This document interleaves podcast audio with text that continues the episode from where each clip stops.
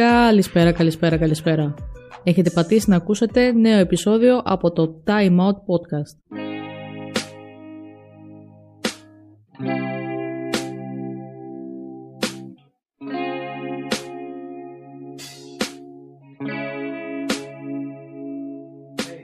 Η Μίλη Βανίλη ήταν ένα γερμανογαλλικό συγκρότημα αποτελούμενο από τους Fab Morvan και Rob Pilatus και έγιναν ένα από τα πιο δημοφιλή ντουέτα στη μουσική βιομηχανία στα τέλη της δεκαετίας του 80 με αρχές του 90. Πρώτο εμφανίστηκαν το 1988 και έγιναν διάσημοι για τις εντυπωσιακές τους εμφανίσεις και το ιδιαίτερο στυλ τους. Βέβαια, ο λόγος που έχουν μείνει στην ιστορία δεν είναι ούτε το ταλέντο τους αλλά ούτε το στυλ τους. Ήταν ένα από τα μεγαλύτερα, αν όχι το μεγαλύτερο, σκάνδαλο στον χώρο της μουσικής.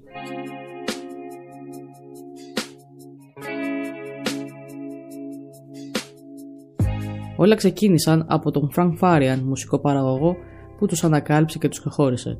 Τουλάχιστον οπτικά, αφού θεώρησε πως είχαν το εμφανισιακό πακέτο που θα μπορούσε να το πουλήσει στο γυναικείο κοινό. Άλλωστε, πριν ξεκινήσει αυτή η ιστορία, ο Φαμπ και ο Ρομπ ασχολιόντουσαν με το modeling και το χορό. Έλειπε κάτι σημαντικό όμως από τα δύο μέλη του Μίλι Βανίλη. Η φωνή. Κάτι βασικό θα έλεγε κανείς για να κάνεις καριέρα στη μουσική σκηνή. Ή μήπως όχι.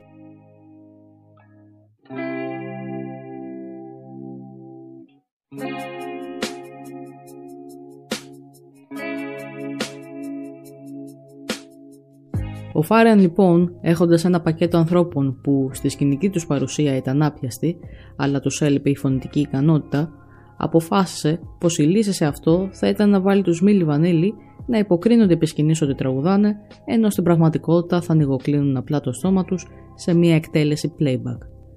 Ο Μόρβαν είχε πει πως δεν ξέρανε τι επρόκειτο να γίνει όταν τους προσέλαβε ο Φάριαν. Στην ουσία, τους παγίδεψε. Σύμφωνα με τη δική του εκδοχή, πήραν μία προκαταβολή για το συμβόλαιο που είχαν υπογράψει και αφού χαλάσανε τα χρήματα, όταν πήγαν να εισπράξουν ξανά, ο παραγωγός τους είπε την ιδέα. Αν εκείνοι έλεγαν όχι, θα έπρεπε να επιστρέψουν τα χρήματα.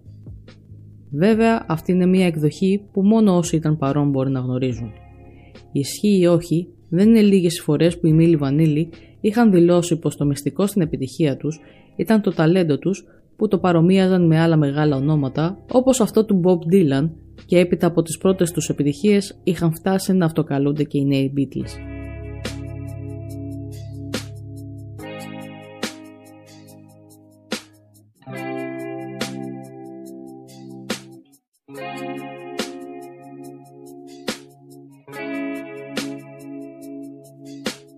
Μέσα σε δύο χρόνια κατάφεραν από το τίποτα να κυκλοφορήσουν δύο άλμπουμ και να τους ξέρει όλος ο κόσμος, φτάνοντας να κερδίζουν μέχρι και βραβείο Grammy στις 21 Φλεβάρι του 1990.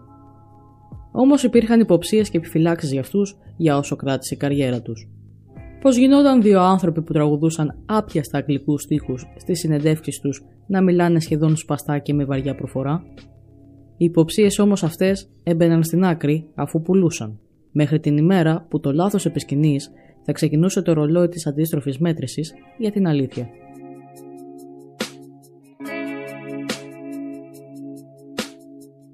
Σε μία live εμφάνισή τους για το MTV στις 21 Ιουλίου του 1989 και ενώ η Μίλη Βανίλη ήταν πάνω στο σκηνή και υποτίθεται τραγουδούσαν το Girl You Know It's True, κόλλησε το τραγούδι σε ένα σημείο με αποτέλεσμα να φανεί ότι ο Μόρβαν και ο Πιλάτους δεν ήταν αυτοί που τραγουδούσαν μπροστά σε 80.000 κόσμο.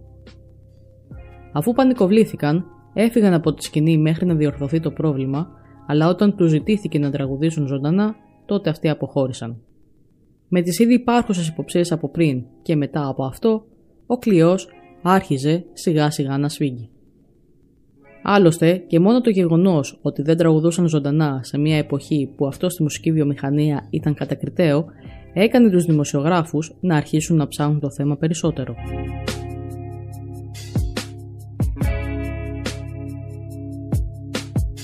Στα τέλη της ίδιας χρονιάς, ο Τσάλσο, μία από τις πραγματικές φωνές που κρυβόντουσαν πίσω από τους Μίλι Βανίλη, νιώθοντας αδικημένος από τα χρήματα που έβγαζε εκείνος, άρχισε να λέει την αλήθεια σε δημοσιογράφους. Έτσι, στις 12 Νοεμβρίου του 1990, το μυστικό αποκαλύπτεται και στις 19 Νοεμβρίου, λίγες μέρες μετά δηλαδή, τους αφαιρέθηκε το βραβείο Grammy που είχαν κερδίσει την ίδια χρονιά. Μαζί με την αποκάλυψη για το ψέμα που κρυβόταν πίσω από τους Μίλι Βανίλη, ήρθαν και πολλές μηνύσεις όπως αυτό ήταν το λογικό. Οι αγοραστές των δίσκων τους είχαν τη δυνατότητα να διεκδικήσουν πίσω τα χρήματά τους. Ένας αριθμός περίπου 10 εκατομμυρίων αγοραστών δηλαδή. Από τη μεριά του, ο Φρανκ Φάριαν μέσα από συνεντεύξεις του δεν φάνηκε να μετάνιωσε ιδιαίτερα έως καθόλου για όλη αυτή την κοροϊδία που προκάλεσε η ιδέα του.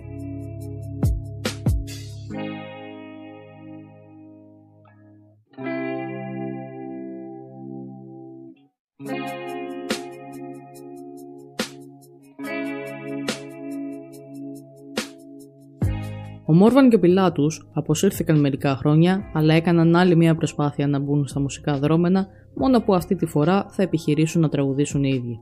Το τραγούδι τους όμως δεν πήγε καλά σε πωλήσεις και έτσι το 1997 αποφάσισαν να κάνουν άλλη μια συμφωνία με τον Φάριαν αλλά και με τους ανθρώπους που τόσα χρόνια τραγουδούσαν για αυτούς. Ηχογράφησαν όλοι μαζί ένα άλμπουμ, αλλά για ακόμη μια φορά αυτό δεν ήταν αρκετό για να επιστρέψει η λάμψη τους. Στις 2 Απριλίου του 1998 έρχεται και ο θάνατος του Ρομπ Πιλάτους στην ηλικία των 33, αφού χρόνια ήταν εθισμένος σε καταχρήσεις. Πριν κλείσει το σημερινό επεισόδιο όμως, ας πούμε και δύο λόγια για τις φωνές που ήταν πίσω από τους Μίλι Βανίλι. Ο Τσαρλς Σο μαζί με τον Μπραντ Χάουελ και τον Τζον Ντέιβις ήταν οι πραγματικές φωνές πίσω από τα τραγούδια των Μίλι Βανίλι. Όταν ο Φάριαν προσέλαβε τους Μόρβαν και Πιλάτους, είχε ήδη στα χέρια του τις ηχογραφήσεις τους, αλλά ήξερε πως μαζί τους δεν θα είχε την επιτυχία που περίμενε, γνωρίζοντας πως η εικόνα που έβγαζαν δεν ήταν δυνατή για το κοινό. Ο Φρανκ λοιπόν τους έδωσε ένα μεγάλο χρηματικό ποσό για να μην αποκαλύψουν το μυστικό και μην βρουν ποτέ τα άτομα που χρησιμοποιούσαν τις φωνές τους. Μετά την αποκάλυψη όμως δεν είχαν λόγο να κρύβονται. Έτσι κυκλοφόρησαν έναν δίσκο το 1991 με το όνομα «Η αληθινή Μίλη Βανίλη». Παρόλα αυτά δεν είχαν καμία τύχη.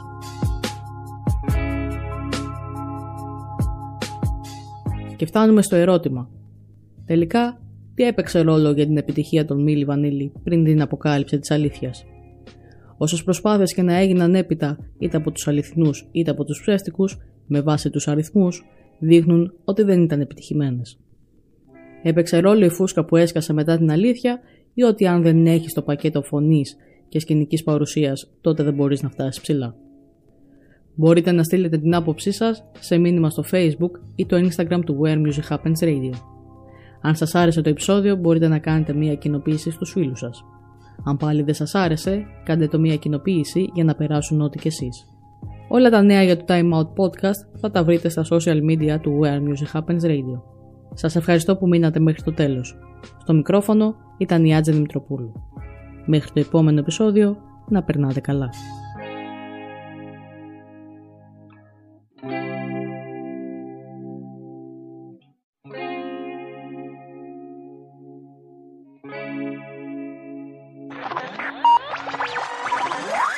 Where; Music happens.